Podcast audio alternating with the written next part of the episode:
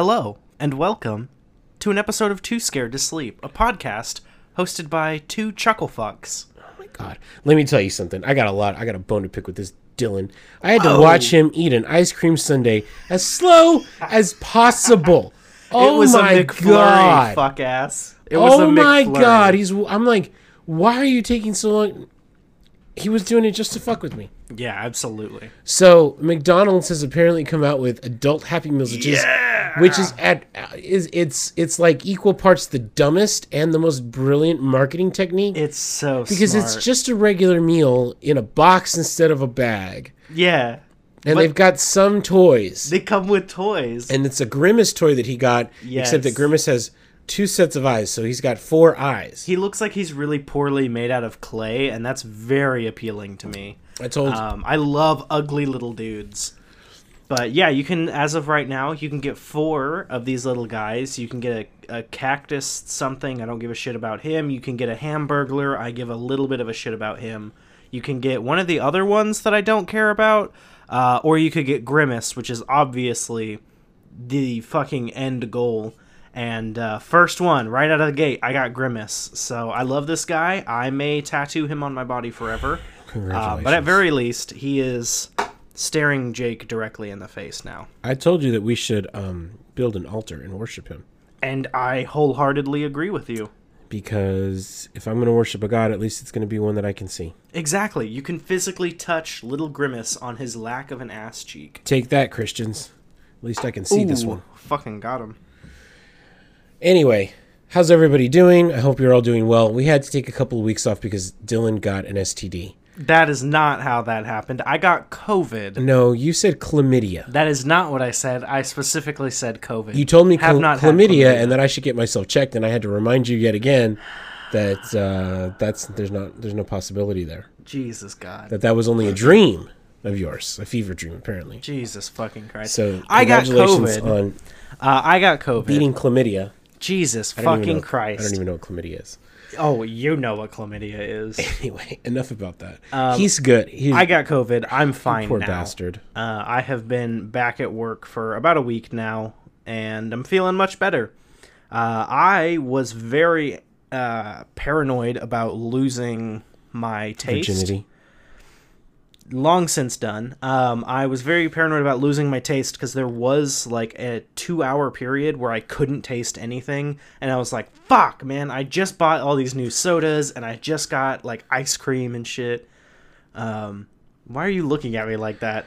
That's what you were worried about? I The sodas and ice creams, like, oh my gosh, I all this sugary bullshit wasted trash food. It would have been a waste of money if I couldn't fucking It's taste still, it's even if you can t- fully taste it, sodas and ice cream, a waste of money still. we have differing opinions on that. The only benefit was What that I would have been able to eat salads, um, but it was only like two hours that I couldn't taste, and then it was all back to normal. I was What we fine. do have is differing uh, metabolisms. I wish I could eat like that, and I can't. So Uh, shit, I wish that I could eat like I did when I was younger and be as skinny as I was. I used to be 180 pounds. congratulations. Now I'm old and broken, catching up to Jake. Maybe so. So, um, let's see. My ugh, my kids have trash mouths. My son is 11 years old, and he is just he's full blown puberty shithead. Yeah, I believe it. Just like total complete asshole. Yeah, that tracks. I already told the story about the record, right? The vinyl. Yeah, that the- was hilarious. You got him in an MF Doom one, right? No, it was uh, it was Tyler the Creator. Tyler won. the Creator. That it was Igor. He also likes Yeah. MF Doom, and he also likes um, Childish Gambino and Kanye of all people. I actually just recently um, listened to "Awaken My Love," the album by Childish Gambino, like all the way start to finish. Uh, I'd only heard like individual songs. I gotta say, not my jam as much as I hoped it would have been. Yeah, Uh, I can respect it for what it is. Uh, I love Redbone, but other than that, it it didn't hit as hard as I wanted it to. I was a little bit disappointed by that, but you know, everybody's got their own tastes. I have been getting into some fucking Czarface recently, though. I love me some fucking Czarface. They have some of the coolest fucking merch I have ever seen. So he's a lot like MF Doom, or they're a lot like MF Doom, where it's like very comic influenced and comic heavy. Mm-hmm. So like all of their merch is like the comic logo of like Czarface, or it's they have one that looks like those old school '90s action cards mm-hmm. that like Marvel put out. It's got like that same border and shit on it. It's really fucking cool. They've got some really awesome merch. And once I make some money, I'm gonna get me some Czarface shit. Also, Tom Hardy is a fan of Czarface. He posted something of him wearing a Czarface hat and a jacket. I was trying to tell a story about my kids, but Well, I no, I'm kidding. You were No, looking at your you're, phone. You're gonna so love this. You're gonna love this. You're gonna love this. Um, my son says we went to Jason's Deli, and my son says, "Oh, I'm so glad that they, they didn't fuck up my order." And my daughter, who's seven years old, Nice. she's in second grade. My 11 year old says that, and my my daughter looks at me and says, "Dad, what would you have done if they'd fucked up my order?" That's when you say, "Don't worry, kiddo. I would have fucked them up." fuck them up. That's what they expect me to do. Um, and she calls. She regularly calls kids. Like she's like, so and so did this thing at me. Did, you know, talk to me like this during recess. She's a bitch. Nice. Oh my god! Like part of me is like, I should not be raising my children this way, and the other I mean, part I of me think is like, I think the ball's out of your court. I'm raising lions. In a time of lambs, That's true. I am raising lions. Goddamn These right. kids don't fuck with anybody. Fuck no, dude. I started consistently cussing in like fourth or fifth grade. My daughter says to me one day, one day I, I'm starting to write down these quotes. At PE, we had to throw the shitty ball through a hula hoop. Like, what the hell? Nice, nice, super solid understanding of how the words are used Oh, appropriately. though. absolutely. and I respect the fuck out of that. At her age, at their age, just so we're keeping score, at their age, I knew like, you know, 90 hymns in English and Spanish. I could recite all the books of the Bible. I knew countless scriptures. I could tell you the entire story of Jesus and his life or the patriarchs. You don't even know what the patriarchs are. God, you are fucking square. I could recite the Ten Commandments, Of course you could. all kinds Yeah, of bullshit all like that. And my kids know how to use words like this. It's awesome. Now, the only uh, things that your kids know about the Bible is that it's uh, full of shit and they're not going to read it. Yeah, for real. Um, the other thing I was going to mention is I don't know how this happened. Well, I know how it happened, but at some at some, I have unlocked a new achievement on TikTok. You know how TikTok rules my life. Yes, very familiar. For a while there, it was really good looking cosplay women, right? Fair, we all started there. we all start there, of course. All the heterosexual men start there, and then um, it took a turn, and, and it went to motorcycle TikTok, which is okay. There are some really good-looking women, but mostly it's dudes because that's just how the riding community is. Fair, yeah. It's it's also fair.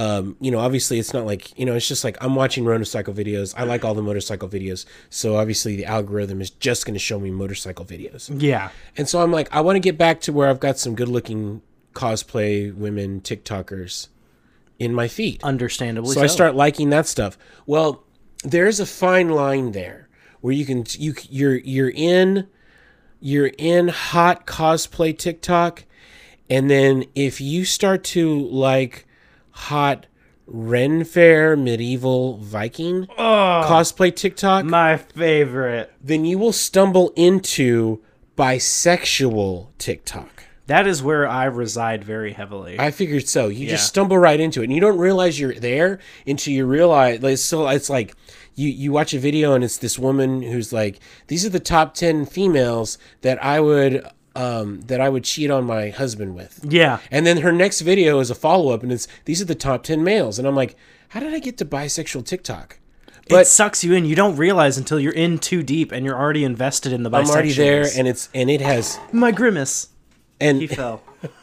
um and then it, you know and then it, by then it's by then it's too late you've already you you you've you've gone there and there's no way to get your algorithm back and that's fine No, with and me it's fine because bisexual TikTok is where it's fucking at, dude. Mm-hmm. I have found that I share so much in common with bisexuals, and I fucking love it.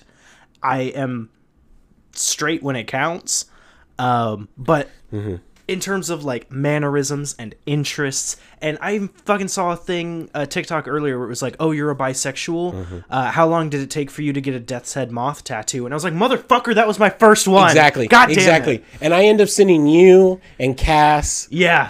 the bisexual tiktoks all the time because i love it i'm like I, I feel so welcome in that community even though i have like even though i'm not like you know I, I I can't do anything except respect and and and and appreciate.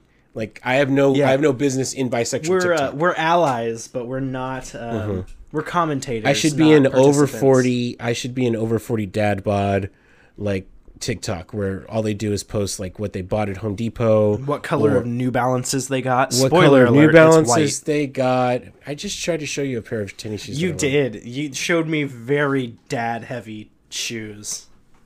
Were they? They were very dad. Man, the light gray is dangerously close to a white New Balance. I'm gonna be honest with you. Well, I don't like those ones. Now I'll never buy those ones. Yeah. I'll buy the other ones. Why don't you just buy some cool boots?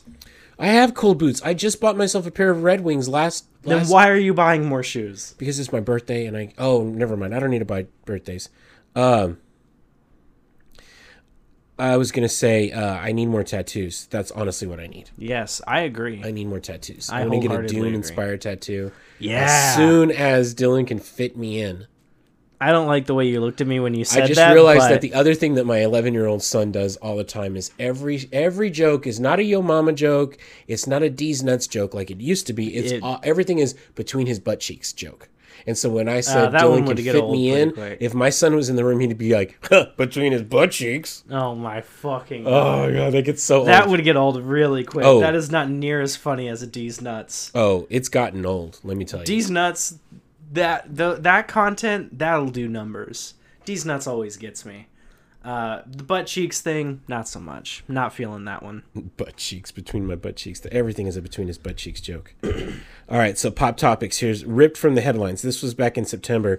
A Rhode Island teacher is on leave after a group of middle school boys who thought he was a creep used a pedo database to keep track of how he interacted with girls in their class. They basically started a Discord server and they documented times when he would say inappropriate things to the girls in his class that he wouldn't say to the boys in his class. Holy shit! Sometimes it was like borderline awkward, but they just thought it was creepy. And so they just, just decided in January of 2021 to keep a written record of the evidence against the teacher because they had made multiple complaints and the school district and the and the school did nothing about it. They fucking Chris Hansened him. They fucking Chris Hansen, this motherfucker. Fuck yeah! He'd play songs and make the girls get up and dance. Um, it's just Red weird. flag, instant firing. oh just fucking weird stuff uh yeah so they they they got him on leave i hope he gets fired because that's not cool like you have to think about like i mean you know this stuff is going to come out Oh Your yeah, you know, like this- you're doing this to children.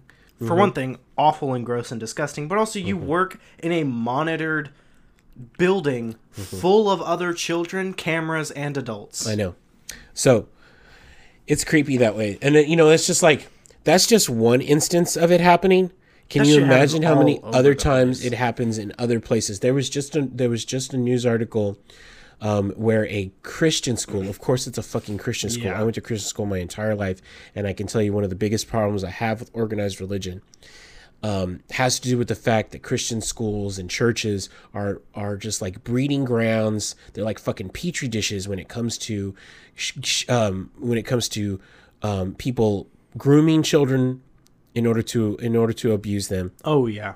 and also being able to move from place to place and not have it reported. Oh yeah. Yeah. Rampant. And if and if anybody and if anybody thinks that I'm overreacting, just direct message me and I can tell you stories. yeah, we can send you links to numerous articles. We can send you links to numerous articles. Um, so uh, the thing that I was going to mention was that this school was like they were they sent a worksheet home with the second graders that said, "Take a picture of yourself in the bath doing your homework." no. What the fuck? Radically inappropriate. My daughter's in the second grade. She's seven years old. No one's going to take a photo of her in the bathtub, and I sure shitting I'm not going to send it to somebody else. Absolutely Get the fuck not. out of here! Absolutely not. I'm telling you what, man. Who the fuck approved that? So some of the teachers got upset, and then the principal, this this fucking principal at this fucking Christian school, said, "Well, other uh, this has been on the curriculum for years now. No one's ever complained." And so the parents who complained were offered the opportunity to dismiss their children from the school. And basically, they just said, "No, we're gonna we're gonna stand by this bullshit, uh, you know, this this bullshit assignment." uh, rather than rather than take it down because it's inappropriate. Jesus Christ. Anyway, we could get super political about it. From the Fort Worth Star Telegram, this was only two weeks ago. Man vanished while meeting a friend over a year ago. Texas Texas cops just found his remains. It's been 18 months since Jacob Dubois disappeared. Family and friends observed his 23rd birthday without him this year, knowing that whatever happened the day he vanished, which was March the 7th, 2021, it was violence. Evidence gathered shortly after the 22 year old Texas man went missing prompted police to launch a murder investigation. Though the search for Dubois continued, according to the Schertz Police Department. Oh, shit, You want to talk close. close? The, the city of Schertz is like 10 minutes from where we live. it's like literally right down the road. It is right down the road. The search is finally over. On September 14th, the sheriff's office in neighboring Comal County, which is the Oh, county shit, where is- we, live, in right now. found human remains. Together, investigators confirmed they are the remains of Dubois. It's crazy. Did I tell you about the dude that I worked with at Wendy's, the homeless guy? No, this sounds promising. Yeah, so I worked with um when I worked at Wendy's, it was awful for anybody who's interested. Um, but at one point we had a homeless dude who was living in our parking lot. Oh, God, Jesus. And you know, the managers talked to him. They like kind of understood what he was going through. They brought him on to work with us. He actually ended up being a super sweet dude, really good worker. I mean, obviously he's always on time. Um, but he was like a really hard worker, good dude. I didn't really interact with him that much. Our shifts didn't line up, but the little bit that I did, like he was always super solid. Um, and then obviously I left Wendy's many years ago and haven't talked to him, but I had seen him around the shop. Like the Wendy's is pretty close to where I'm working right now, and I'd seen him hanging out in like the Taco Bell and you know the gas station and whatever. Um, and then just a couple weeks or months ago, um, we looked outside and there's like that ditch in between us and the school. And this is like a middle school that we're right across from. There's a ditch in there and the cops are like surrounding it and they're pulling somebody out of a car and he's all wrapped up in a tarp. Jesus. Found out that that was that dude that I worked with. he got one of our other mutual friends from Wendy's to take him to a pawn shop. He said he was going to sell some shit, um, just to like buy a phone or some food or whatever. Apparently, he used it to go buy a gun. Got in his car and he killed himself in front of an uh, ele- or middle school. He killed himself in front of the middle school, and his body wasn't found for like two or three days. So by the time they found him, he'd already started like kind of decomposing, and it was really gross. And they had to do this like middle of the day with like the whole school like blocked off inside, and they were like wrapping everything Mm-hmm, up in tarps and shit. Uh, really fucked up. That so is- there's that. That is. Um, Dylan and I obviously don't have any aversion to the macabre. No, not at, at all. all. Um, we share with each other the grossest, most heinous things that we can find on the internet and Reddit. Jake has a never ending supply of fucked up shit. Every time I get a message from him, it is a 50 50 shot that it's like, hey man, what are you doing? You want to hang out? Or, Mm-hmm. hey, here's this heinous act that's happening. You want to watch a man's arm get fucking sh- shoved off? For instance, for instance, last week Vladimir Putin imposed basically a draft for he's con, he's conscript he's wants to conscript citizen, Russian citizens um, into military service. God damn it. he it. wants to press them into military service. God service. damn it. And so there are videos on Reddit circulating that I have watched because I just can't get enough of it that I've watched multiple times because because of course you have. there's something wrong with me Yeah. Um of of um, these guys that are either there was one guy who had his arm on a table and a buddy of his obliterated his arm his forearm with a sledgehammer in order to get out of military service. And then there's another one where the guy is laying on the ground in front of a staircase and he's got his he's got his foot at the ankle on top of the first um the the first uh step. Oh, Jesus and then his Christ. buddy is on the he's on the middle landing and his buddy jumps onto his leg to oh, break his leg Oh. God so damn. that he can get out of military service Jesus. Smarter to do it with a leg than a fucking forearm, though. Like, if you're gonna obliterate something with a hammer, just misery that shit and crack the leg open. no Like, I use my hands too much. I could hobble around on one foot. i can say from experience that you don't want to break your leg No, but would you have rather broken your leg or your arm? Mm-hmm. It's crazy Yeah. That's a hard. All that's a hard one. but- I would rather play Marry Boff or Kill for um for cryptids than than how would you how would you maim yourself? That's that's an even harder question for me to answer. Would I want to be run over by a car? Would I want to be shot in the foot? Or the the one that we used to do in college was if you uh, the question that we would pose to each other is if somebody came to you and said you you have to take a you have to take a beating. We're right, we're going to break your leg at the kneecap. okay. We're gonna bust it with a aluminum bat or or, a- or a wooden bat. Okay. Do you take the Do you take the blow to the front, or you take the blow to the side? So I get. I don't know. I guess that's a. How much of a difference is that going to make? And because I mean, it's getting broken either way, right? Um, if you go to the front, what we, what we decided was if you go to the front, you're gonna end up. I don't know how we're on this. This people are probably throwing up from this. That's fine. if They you can- go to the front, you're gonna hit the patella first, your your kneecap. Does that soften the blow or does it make it worse? I have no idea. If you go to the side, is it gonna hurt you more? Like um, what is it called? Your like ligaments and shit. I have no idea. There See, is no. I would say there is no right answer. I would say go from the front because if it obliterates your kneecap, then you just get a kneecap replacement. But it's a lot harder to replace ligaments and multiple bones. so I'll I'm gonna say- say from the front. I'll tell you what's the hardest to replace is a broken heart. God damn right. Poor Dylan. No, I'm kidding. Shut There's up, no Eric. reason. Oh man. Uh, Dylan watched all of Obi Wan Kenobi in one night, I did literally last night. which is the greatest thing to ever do. And I told you that you would ugly cry before the end of it, and it is just Yeah. No, I, I fully admit I did tear up in that finale. Uh, that was just God, it was good shit. And I did really good. I managed the only thing I knew was that Darth Vader was gonna show up. because I heard Hayden Christensen was returning. Darth Vader's Um, gonna come and he's gonna fuck your eyeballs, and you're gonna love every second of it. And you know what? You're fucking right. I did. I told you. But That's I exactly didn't know happens. literally anything about Kenobi. I Mm-hmm. managed to avoid every plot point, every spoiler. So that was all fresh and beautiful and it was so good. We finally got a fucking angry, brutal Darth Vader. That was So good. again. That was the Lord God's Darth Vader. God, it was so good. We got a glimpse of him in Rogue One, but I will say the scene in Rogue One at the very end, that hallway scene, one of the best Star Wars scenes in general. I'm getting hard So right now just thinking about that scene. It is so good.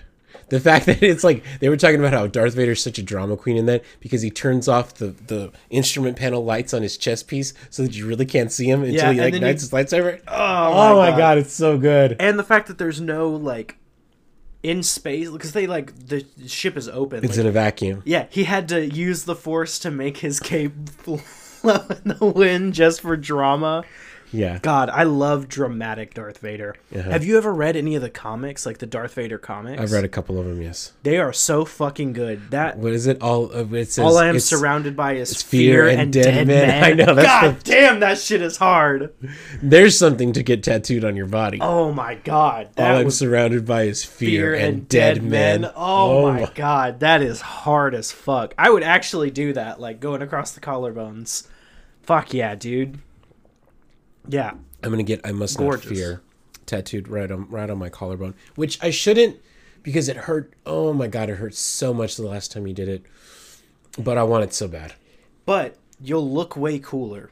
And also, like, it's not terrible when you get up to, like, the sides. What you were doing was, like, on the sternum. So, like, of course that shit's gonna fucking hurt. Dylan just took his shirt off. I did not take my shirt off. I just flashed him. Whatever. Didn't even flash. He already took his pants off when he got in here. Now he's That's- taking his shirt off. Well, at least I don't start the show naked. So. Oh well, there's always that. God, this has devolved quickly. You take the cameras off us for a minute, and we just we get to hide behind the microphone, and it just devolves into madness. When we mm-hmm. have to actually look at each other and look into a camera and face our sins, mm-hmm. it does not get this rowdy. No, it does not. This has been 25 minutes of nothing but bullshit. Oh my god. I see why people stopped listening. God. Okay. Campbell timestamp 25, Uh, Campbell timestamp is 2430. 2430. Okay. Go first if you want to go first. Or I'll All go right, first. I'll go first. Okay. I'm writing that down. So we'll remember it. So, Campbell 2430. It looks like a scripture. Nice. Um, all right. Well, I know the last couple times that I have brought topics, they have been unsolved mysteries. Yes. Uh, Which well, I fucking hate. guess what? This time we're gonna get to finish. This one goes to completion, Jake. That's right. How do you like it when the tables are turned, motherfucker? Finishes right on your chest the way it should be. Oh, good lord. Okay, you took it significantly farther. It finishes between my butt cheeks. Oh my fucking god. Already sick of it. Can't imagine that. I wish I hadn't said that out loud, but it, there it is. It's not getting edited out. It's so much easier to edit audio only. It's staying the fuck in. Alright, are you fucking ready? yeah, let's do it. Let's bring that fucking heat. Every Sunday, 50 congregants of the north of northern Philadelphia area would gather in the house of Bishop Gary M. Heidnik to hear him spin the tales of the Bible and follow closely to his interpretation of the Word of God. Heidnik was a highly intelligent man. Here's a mm-hmm. fun fact for you. He had an IQ of 148, Praise the Lord. significantly higher than the national average, and he was a bit of an eccentric but overall seemed to be a pretty chill, harmless dude. If you exclude the basement right under his congregants' feet, housing six abducted women in a torture pit. Love me some fucking torture pits. Oh, who doesn't? But let's take it back to the beginning, specifically Ohio of 1943. Okay. Born to a religious father. No, born to a religious mother, an alcoholic father. Born into an abusive, unstable household, as is par for the course with men who have torture Same pits. Thing. His Same thing. mother, Ellen, was emotionally unstable, and his father, Michael, was a violent alcoholic. Got it right on the fucking money. Congratulations, I win. Bingo. That's just gonna be. We should do um. We should put out a uh, podcast bingo card and send it to the listeners who Oh, want it. shit. and just and the and the free space in the middle is religious mother, abusive father. That's the that's Yeah, the, that's the free space in the middle. That's pretty good. And then just all squares like there'll be a Macdonald triad square. There'll be a you know this plays heavily into the plot. That would into the end. That's good merchandise ideas. Make a fucking Big brain thinking. Big brain thinking.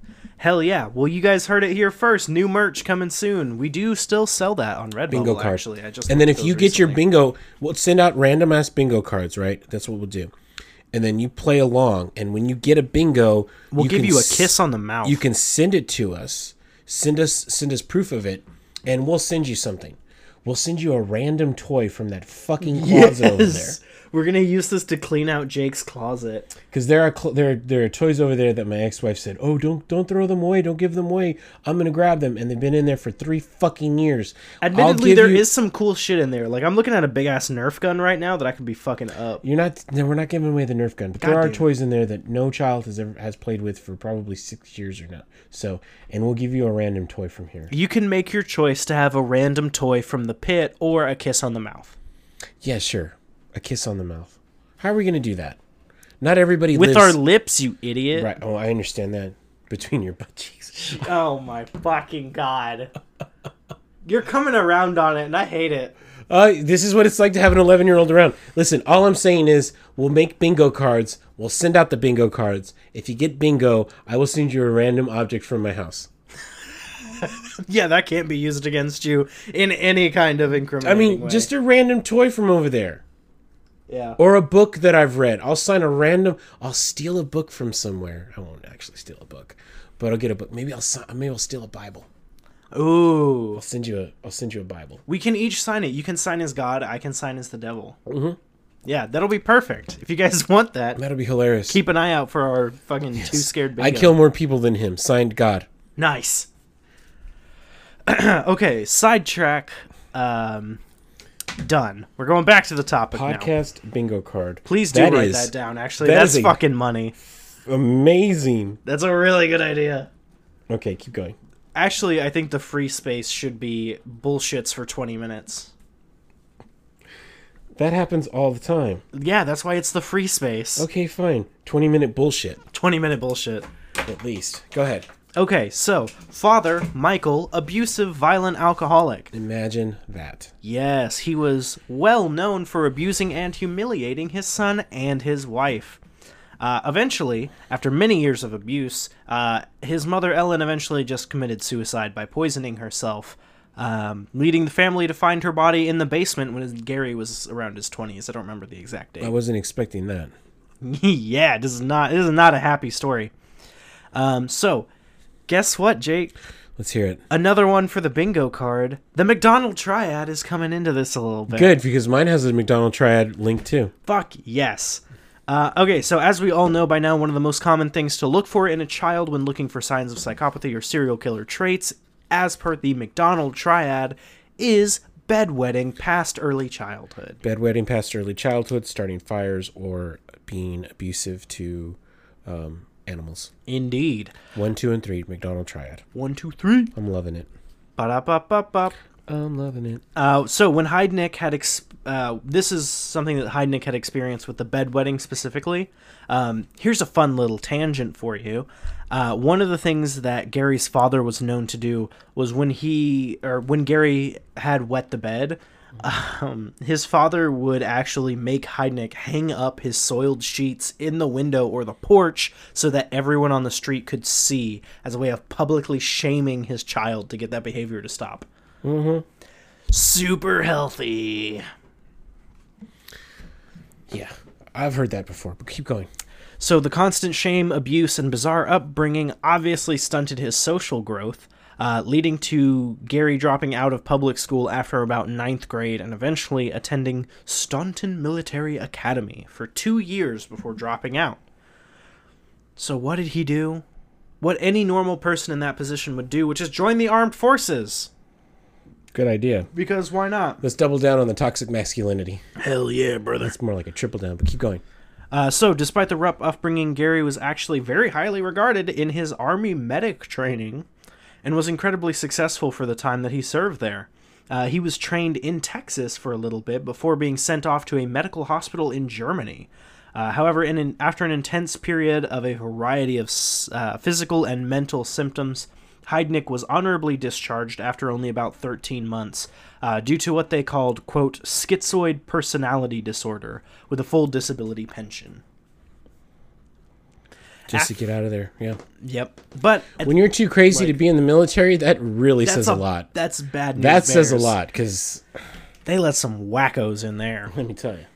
Um, but after his brief stint with the armed services, he worked in the healthcare profession. So this dude went from medic in the armed services to healthcare professional. That's right. Seems like a pretty stand-up thing to do. Sure, it does. Um, seeing as how he was in a field in that in the uh, in the I think it was the army.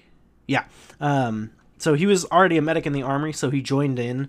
Um, he had actually began working at a VA clinic for mental health uh, before being fired for his behavior towards some of the patients, uh, leading to a period of intense mental health issues.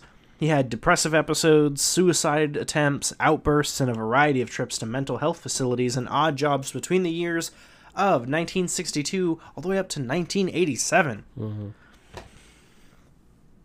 During this time, in 1971, Gary found his one true calling starting the United Church of the Ministers of God. Fun fact, he took that name from another existing church. So if you see something that says the United Church of Ministers of God, probably not this one, just a weird coincidence.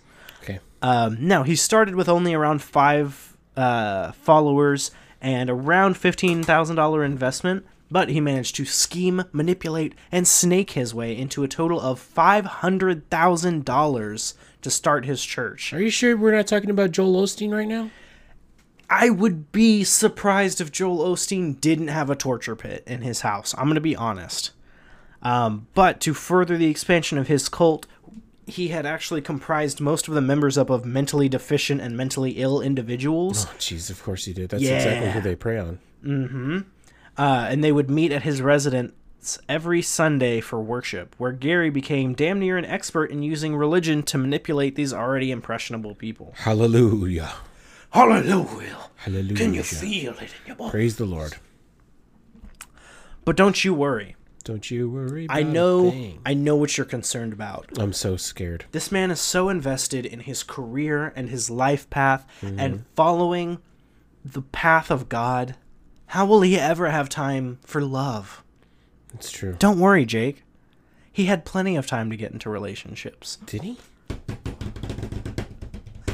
Starting as any normal person would, he went a route that should shock and appall you, but not surprise anybody. He married really. a child bride from inside the church. N- well, no, One that he groomed. no. Okay. He actually fell into a quote relationship with a mentally handicapped woman who had an IQ of only 48.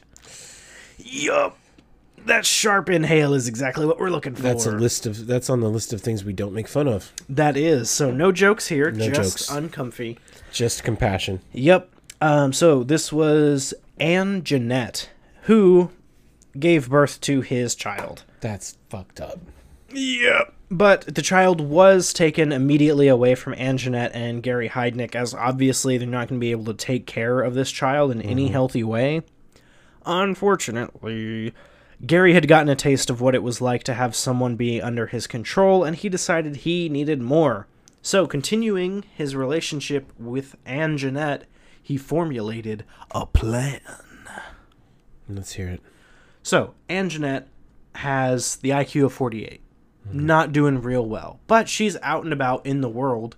Um, Jeanette, however, had a sister who was in about the same condition but a little bit worse off and was living in a mental health institution. Mm, Jesus Christ. This is going to get upsetting. Uh, so, Gary Heidnik signed out her sister um, out of the mental institution under a limited release, which is only permitted for a few hours. Usually they do that to like take them out to lunch or go see family or whatever. I'm take her to get her hair done. Exactly. And he brought her back to Gary and Anne's home, where he held her captive for 10 days, Oh fucking Christ. repeatedly abusing and sexually assaulting her in their home. Until the facility finally grew suspicious and asked police to begin looking for this woman after days of her not being returned. Are you fucking serious? Yeah, it took that fucking long. Because police looked at the logs of visitors and checked out the home of Gary Heidnik because he was obviously the last person there. It was a pretty clear, cut and dry situation of who took fucking who. Um, and guess what? They found the woman hiding in the basement, traumatized, scared, and covered in blood. Jesus Christ. And police immediately took Gary into custody. Yeah, I fucking hope so. Yeah, you hope so. But guess what, Jake? Mm. This isn't even the beginning of the crazy shit, or this this isn't even the craziest of the shit. This is just the even gotten there fucking. yet, have we? We're just fucking at the little tippy tail end, tip of the iceberg here. Okay, let's hear it. Heidnik was arrested and charged with kidnapping, rape, unlawful restraint, false imprison- imprisonment, involuntary deviant sexual intercourse, and interfering with the custody of a committed person. That is a laundry list of shit. The case went to trial in November of 1978, and he was found guilty and sentenced to, can you guess how many years? Oh, let's go for three and a half years. No, seventeen years. Okay. He was sentenced to three to seven years. Oh, I was right on the money. However, for some fucking reason, the original sentence was overturned on an appeal, and Heidnik spent only three years of his incarceration in a mental health institution before he was released in 83, What the fuck? under the supervision of a state sanctioned mental health program. What a dick. Yeah, so you can just do that. Get away with it. I guess, at least in the fucking 80s. But two years after his release, in 1985, he began a new relationship uh, with a Filipino mail order bride Oh, named fucking Betty. Christ, man. Can you guess how the relationship went? Is he became abusive and he was like I bet that he was like um he forced her to stay in the house. He like hammered all the windows shut and stuff like that. That's what I'm going for. Good bet. Good guess. Uh, he fell into the only pattern he knew, which was bizarre, violent abuse. this whole story is pretty deeply upsetting. So uh, here we Oh go. shit. Uh, he included, uh, or some of his abuse included, uh, forcing Betty to watch as he slept with other women, forcing her to sleep with other women, physically and mentally tormenting her, beating and sexually abusing her, until she too fell pregnant with a son. Fucking Christ. However, not wanting to stay in this life or bring a child into a world with Gary, she mm-hmm. actually managed to escape back to her home country after all of this happened in only a few months of marriage. Oh my god. Yeah, they were not married a full year even. It was literally I think I forget exactly how much, so I could be wrong on this, but I think it was somewhere in like the 3 to 5 month period that they were married. All of this shit went down. Oh my god.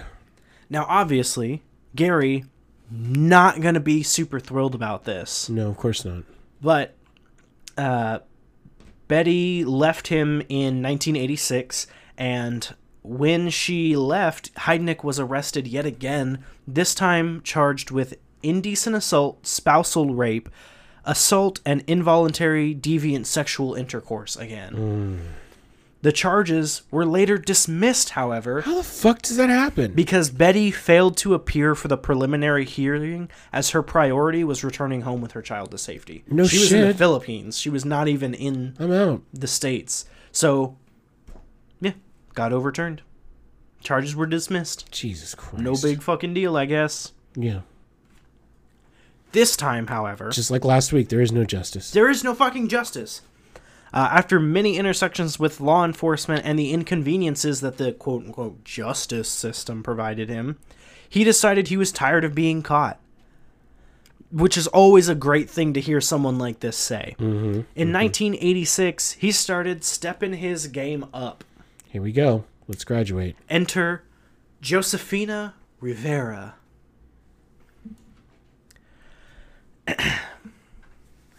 Josefina Rivera was a drug addict and sex worker who often worked around the same area that Gary lived in. And knowing that she would be an easy target to abduct and manipulate, he struck, uh, luring her into his vehicle under the guise of being a customer. Um, this was the day before Thanksgiving. Uh, he brought her to his home, had sex with her, and then as she got up and was getting dressed, he snuck up behind her and choked her until she fell unconscious. Jesus Christ. Rivera woke up in the basement, chained up and handcuffed and bound at the ankles. Now, here is something that I am going to put a clip in um, once I'm doing the editing. But for now, I'm just going to have you listen to this. Gary Honey picked me up at Second and Girard um, the day before Thanksgiving of '86, and um, he took me to his house. We went upstairs, and um, we had sex. And afterwards, I was getting dressed, and he came up behind me and started choking me, and um. And he started choking me, but I all I could remember was I don't know. I guess it happened so fast. All I could remember was like a film projector of things that were going on in my life was like you know just flipping back. When I came to, um, he had a handcuff on my on my on my arm, on my wrist, and um, he kept saying. Um, shut up, keep still, I ain't gonna hurt you, I'm not gonna hurt you. Then he took um, muffler clamps and put the muffler clamps around my ankles with this chain. And then he used crazy glue to hold the nuts on. And he dried it with a hair dryer. So why don't you go ahead and tell the people how you feel about that one, Jake? Um, number one, um, this guy is a monster in human skin. Yes. Uh, number two, proof yet again that there is no God. Absolutely correct. Thank you for your participation. So, while bound, she was subject to physical, emotional, and sexual abuse at the hands of Heidnik. And in her, for lack of a better term, off hours, when he wasn't down there actively abusing her, she was beaten with a stick or like a, a plank of wood um, to get her into a hole in his basement floor. Essentially the torture pit, much like acclaimed serial killer Buffalo Bill from The Silence of the Lambs. This was one of the guys who influenced the creation of Buffalo Bill, which is how I found out about him. If you haven't had a chance to read Thomas Harris's novel Oh my god, it is Red so Dragon good. and The Silence of the Lambs, they are so good. Fucking phenomenal. Um, but yes, so this dude had a whole torture basement with a hole in the ground, mm-hmm. and he would put her in the hole, and if she would try to resist, he would hit her over the head with this plank of wood, beat her, and tell her that she needed to get in. Mm-hmm. So, she would get in the hole, he would cover it with wooden planks and sandbags to keep the planks in place. And the entire time that she was down there, which was for hours on end, like half the day, the mm-hmm. only light that she would have would be from the thin little cracks in the wood kind of shining down. Other than that, just trapped in a void. Over the course of three months, he ended up kidnapping five more women Yes. um, in the same manner that he caught Rivera. The first being a mentally ill woman named Sandra, who, for uh, the first month that they were there, was Rivera's only companion. The two of them were alone together. They were hungry, beaten, crammed into the hole, and breaking down mentally. Now, according to Rivera, by the end of this three month period of abduction, there wasn't enough room in the hole for all six women. So they established a ranking. Gary basically came in and said, okay, Rivera, you've been here the longest. You have seniority. So you get the privilege to live outside the hole in the basement. So Rivera uh, basically became the head honcho and was granted more privileges. She got to eat different things. Like he would bring her hot chocolate in the morning. Um, and there was, I forget exactly what it was, but there was like some different type of food that he would bring her that nobody else got. Um, the other five women remained in the hole, with Sandra, the second in command, being the one who was basically kind of looking over the ones in the hole for some of it. yeah, but it's like Stockholm syndrome. It's like Oh, the yeah. only way that I'm going to be able to survive this is by taking part in this. Yeah, and that's literally like that interview with um with Rivera. She explicitly says like after a certain period of time this is the man that is bringing you food and water and is in his own way taking care of you. And you know you have to learn to basically love him. And it's really upsetting. Um but Sandra was in charge of the girls in the hole when they were sealed away. During this period of captivity, however, uh, Heidnik would repeatedly put these women, quote, on punishment, is what uh, Rivera said. Um, so the women who were on punishment, phew, um, he would force them to watch as he uh, sexually assaulted and beat the women that were on punishment. He would force the other ones to watch while he did that. Um, sometimes, on occasion, he would. Are you ready for this one, Jake? Not ready, but go ahead. He would wrap duct tape around their mouths and their heads and slowly jam a screwdriver into their ears. I saw that. Yeah. I saw that coming. Uh, women who were on punishment um, would be chained to like the water heater or the ceiling beams, um, and they would just be there for days on end. Starting off, they would only be given water. Um, and then if they were good, they would basically, the way Rivera puts it is they would have to earn their privileges back. So they started with water, they would have to earn their right to have like plain bread to eat, and then regular food, and then eventually be unchained and put back in the hole. Um, yeah. So he wanted these women to essentially, in his eyes, learn their lesson and be obedient. Um, as the leader of the women in the group, um, and the only one with some semblance of freedom in the basement, Rivera basically was told that you have to aid in the torture, otherwise, all of your Yeah. privileges are gone. Privileges are gone. Yeah. So there was one time in particular um, involving a particularly feisty and angry abductee whose name was Deborah Dudley. Um, she was known to be very confrontational and very aggressive towards uh, Heidnik.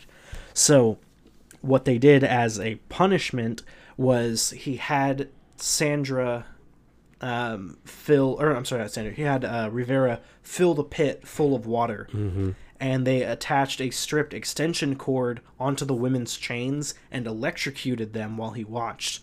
The shock was so painful that Deborah Dudley was electrocuted to death. Yep. And when she died, Gary Heidnik basically only said, "quote Now I can go back to having a peaceful basement."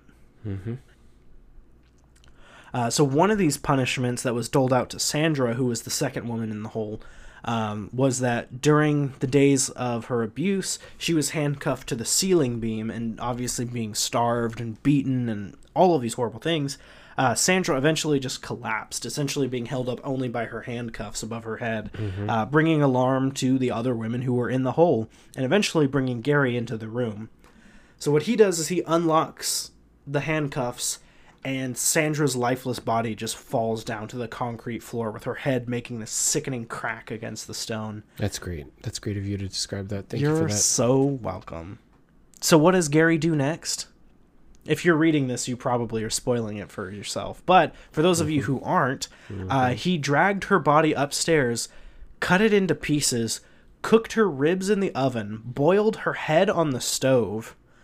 Um, apparently, neighbors had complaints of the smell, which prompted a police visit, but he claimed he just absentmindedly burned a roast. Yeah. They Yeah. complained of a nauseating odor.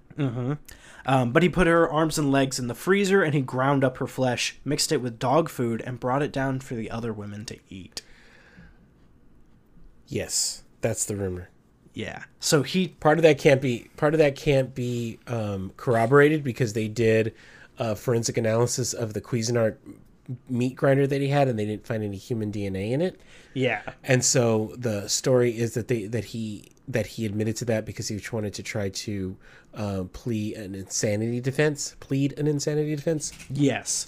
But still, it Does horrible. not seem does not seem out of the realm of possibility for what this guy could yes, do, though. but what cannot be denied is that he dismembered the body. Oh yeah. He put the arms and legs in the freezer.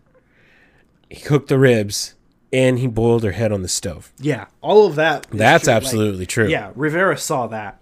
Um, but the women were still on punishment. Um, he had let them watch TV, and apparently one of them had told them that one of the girls said that a dog food ad looked, quote, good enough to eat.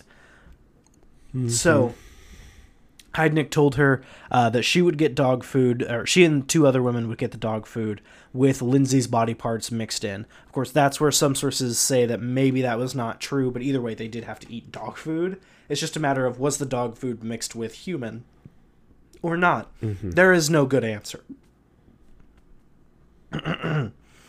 um, but pretty much they just they didn't have a choice. Um, apparently, one of the victims, Jacqueline Askins, would later say, "quote If it wasn't for me eating her or eating dog food, I couldn't be here today." Oh my god. Yeah, it's pretty rough. Um, now, there are some people who think that Josefina Rivera was an accomplice, which personally I think is horseshit. I mean, she did what she had to do to survive. I feel nothing but terrible for her because she had to go through some horrible shit. Maybe she did have to participate in ways that she didn't want to. That's not really up for debate, but it's. I feel like it's unfair to say accomplice because, like, she didn't want to be there, you know? She was doing what she had to do to survive. Exactly like I had said. Exactly. Um, so towards the end, uh, Heidnik ended up actually giving her privileges to go outside with him, um, so that she could lure more women in because she had more connections to the prostitutes in the area. Um, he would let her enter the outside world and help pick up the other women, but he always made really sh- like close, or he always kept really close to her, made sure to keep her very visible so he could grab her back at any moment. And we've seen that in in, in other situations where people have been long term kidnapped like this, where one of them becomes one of them becomes an unwilling accomplice. Exactly. The the Robin to the really fucked up Batman. Mm-hmm. Um, but uh, and then this part is from uh, or some of this is from all that's interesting because basically they just recount everything that um, Josefina Rivera said in her interview. They looked at that same interview. Um, so I'm just going to read it essentially how they have it on here. Um, she used the goodwill she'd earned to get these temporary trips out of the basement, and on March 24th, 1987, after helping Heidnik abduct a seventh victim, she managed to convince him to let her go for a walk for just a few minutes so that she could see her family. Yes. He would wait at the gas station, they agreed, and she'd come right back. Rivera walked around the corner and out of his sight, and she immediately rushed to the nearest phone and called 911. Officers promptly arrested Gary Heidnik right there at the gas station, right fucking then, and raided his house of horrors. After four months of imprisonment and torture, the women were finally free. Tell me that's a fucking accomplice. She saved the goddamn day right there. She did.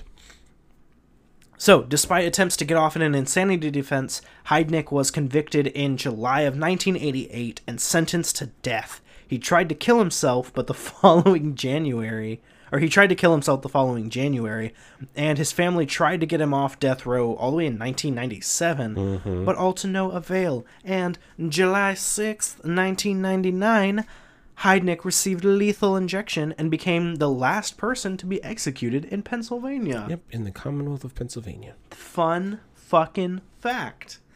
He died the year I was born. Good grief. Not drawing any connections there. No, of course not. God, I hope not.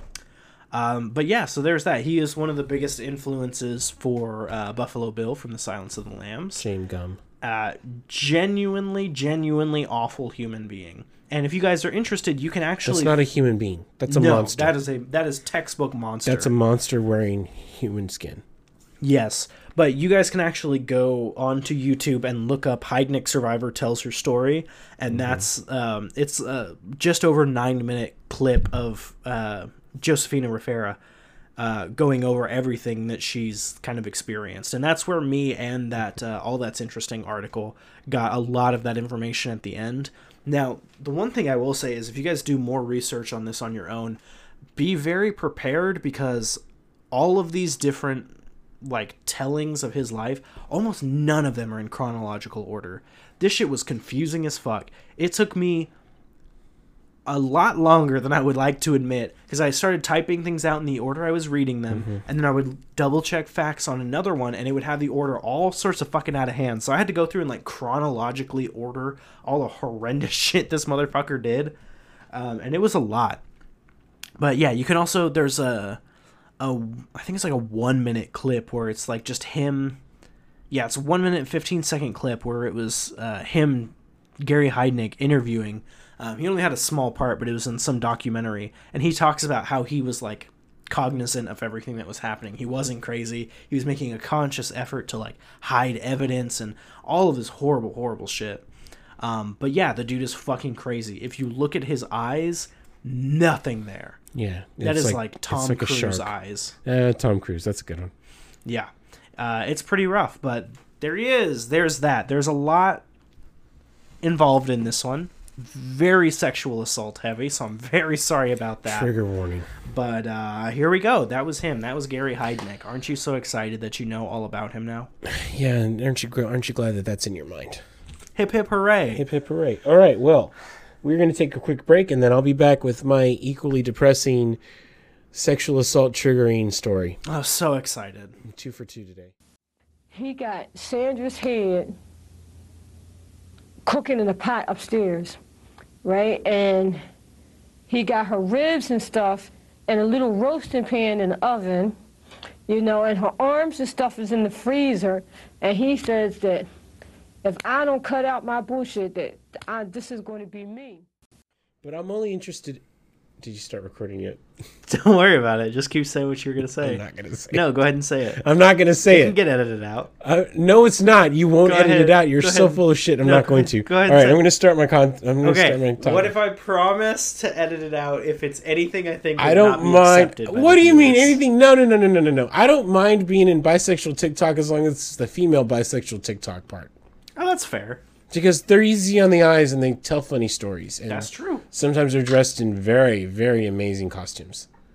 The male side of bisexual TikTok doesn't do it for me. It's a lot more bulge and makeup. Oh, for sure. Yeah. Anyway, that's all I Which is fine. All right. We love it all. But, you know. God. despite all The of incriminating our, uh, things that I say Yeah. when I'm on air. Despite our TikTok personas, um, unfortunately, we are still straight men, and we are subject to the same weaknesses, Mm-hmm. which is hot women in costumes. The same appetites.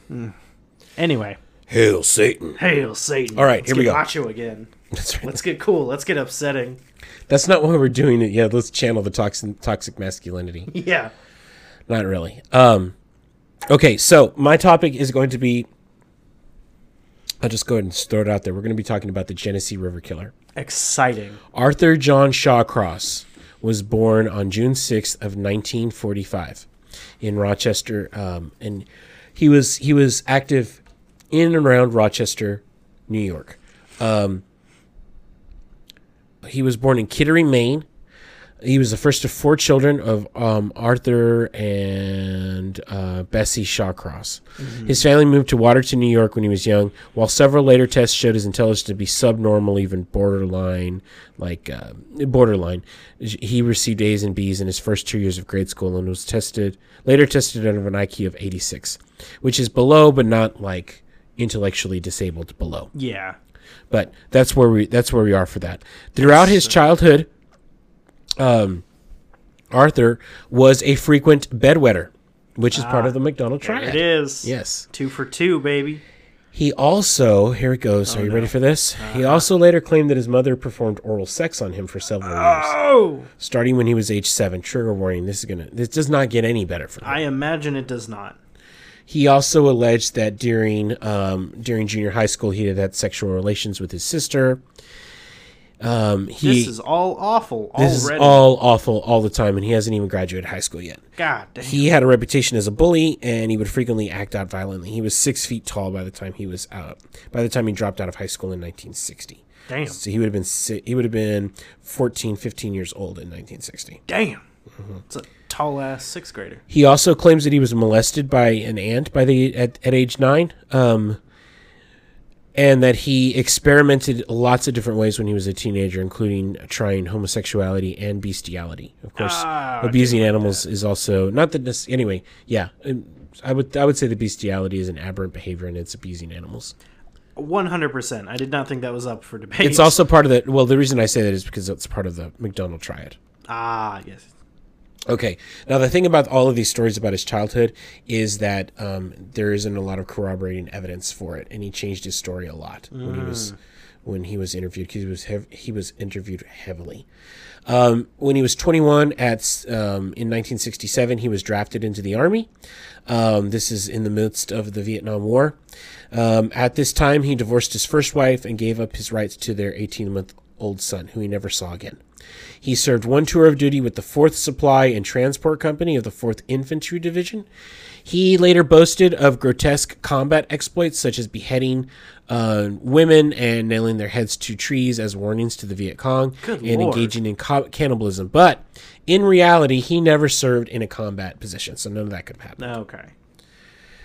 After the war, Shawcross was stationed at Fort Sill in Lawton, Oklahoma as an armorer.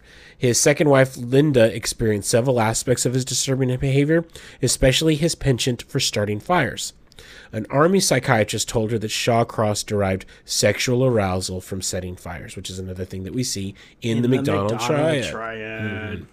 So, after his discharge from the army, Shawcross moved with Linda from Oklahoma to Clayton, New York, back home. Hmm. Linda would soon divorce him, after which he began committing crimes such as arson and burglary. Obviously, setting fires, he's getting some sort of sexual pleasure from that, so that's that's a huge red flag.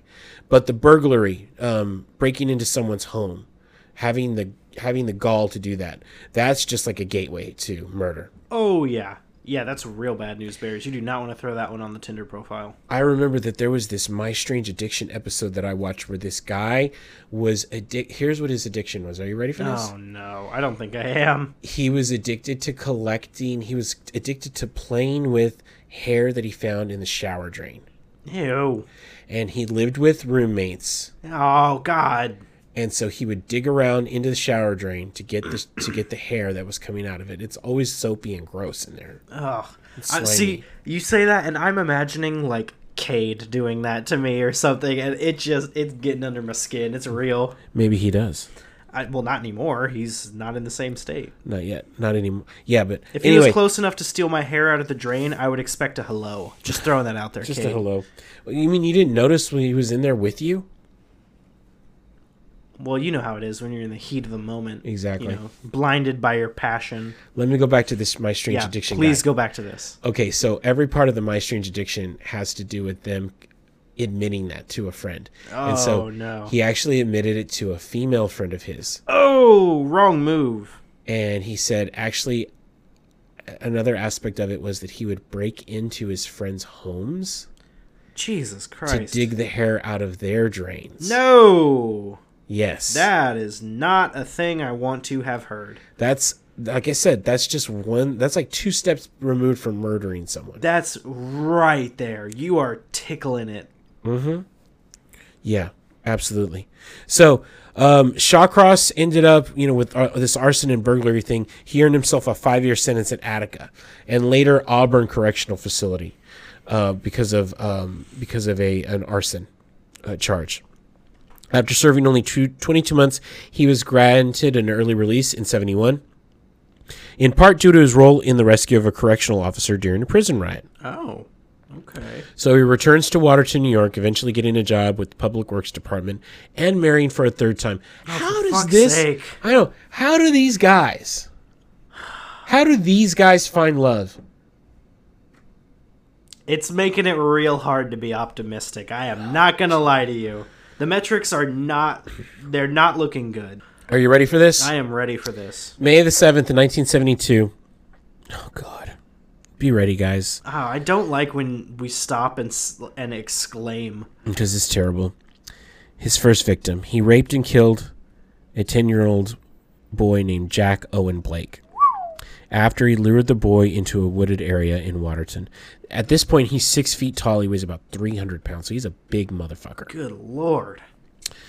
he took this um jack was obviously never heard from again three weeks later shawcross married his third wife who was pregnant with his child so this happened like right in that same time God. blake's body was not found until authorities received a tip by telephone on september 5th so this guy this kid this kid um goes missing in may and, and they don't find him until september 5th just prior to the body's discovery on September 2nd, Shawcross raped and killed an eight year old girl named uh, Karen Allen Hill, who had been visiting Watertown with her mother for the Labor Day weekend. Jesus fucking Christ. He was arrested the next day because neighbors witnessed um, witnessed him near the girl um, and near a bridge before her death. A grand jury indicted Shawcross for murder in Hill's death.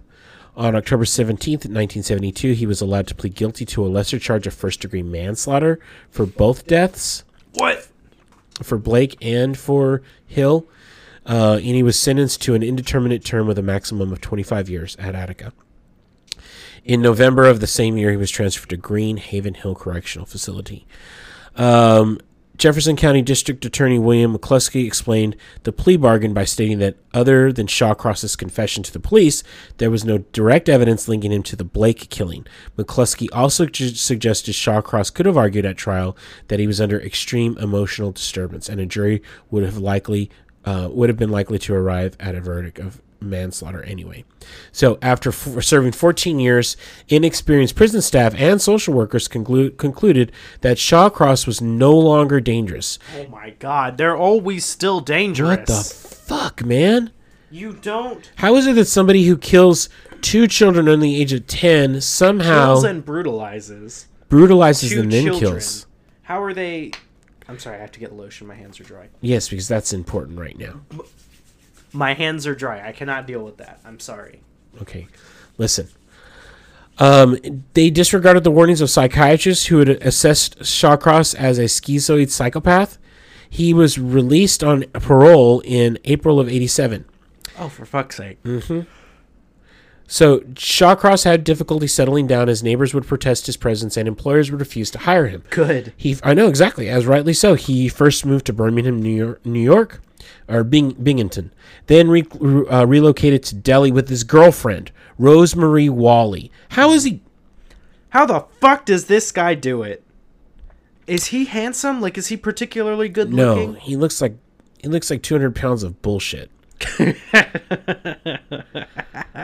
so he gets moved around two or three times. People find out who, what he's done, and obviously he gets fired, and nobody wants to associate with him. So basically, by 1987, his parole officer moved him and his girlfriend into a transient hotel in Rochester, New York. Um, that's where they were. In mid-October, Shawcross and Walley found more permanent lodgings at a um, at a at like a, an apartment or something like that. Doesn't matter. Here's what does matter. Oh, no. Shawcross killed again Of course. in 1988 of March No 1988. longer a Less than a year, yeah, less than a year after getting out of jail. This victim was Dorothy Blackburn, a 27-year-old prostitute that he strangled to death on March 24th. He would basically uh, cruise the red light district in his girlfriend's car. Good lord. Hunters ended up finding her body dumped into the Genesee River. The next strangulation murder happened in September of 1989. Um, then there were two in late October of that year, followed by a fourth on Thanksgiving Day. We both had ones that were right around Thanksgiving. What the fuck? Pass the cranberry sauce. Pass the cranberry. I'm not going to sing the song. Don't sing the song for this. Don't sing the song. This guy. Don't this- bring it into this. the Genesee River Killer doesn't deserve Leave to Linda hear me sing. this. She Yes. doesn't deserve that. No, they don't. All of these murders were coming up unsolved because cops are stupid. Fair. Local authorities discovered patterns of behavior regarding the killer. Really? Big fuck. Oh my gosh. Which led them to ta- ask the FBI profilers for assistance. The strangulation and bodies dumped in rivers formed some workable theories as to the killer's identity. Come on, guys. We have a. I have no formal training in this other than watching movies and reading books and listening to podcasts. And I could give you, I mean, I'm like, okay, obviously you've got a series of killers, a series of killings. What do we call that? Oh, we call that a serial killer. Um, he's killing prostitutes in upstate New York. I'm guessing I'd be willing to bet a thousand dollars that it's some old white guy. Yeah, literally, you can almost always start with probably some old white dude, an and then you just guy. look in the area and ask people about weirdos, and then they're gonna say, "Hey, yeah, there's this dude that rape murdered two kids. We don't like talking Mm-hmm. to him. Maybe start there." Boom, case closed. Get the fucking work, cops. Jesus Christ. We could have solved this in an afternoon. All right. Um, let's see here. Prof, uh, let's see. The, uh, um, the- the- okay, yeah. Strangulation of bodies dumped in the rivers. Profilers also determined that the killer returned to the scene of his crimes to either conceal the body or to derive pleasure from the attack while viewing the fresh kill. So he knows where they are and he's coming back to those scenes. I hate it when they do that. Mm-hmm. It's disgusting. All the victims were murdered in Monroe County except for Gibson, who was killed in neighboring Wayne County. Okay. Retired Detective Robert Keppel had argued that the detectives investigating the case over relied on the concept of modus operandi, at times searching for multiple suspects suspects due to small differences in the profiles of each victim. Mm-hmm. Such bullshit. These guys just weren't good at their job. That's all there is to it. Surprise, surprise. Three more bodies turned up between December of 1989 and January of 1990. All were young women and all were prostitutes. Authorities ran criminal background checks on possible suspects, so they rounded up all the Johns they could. But Shawcross's previous records were sealed, which meant that which meant that he I have I have no fucking clue.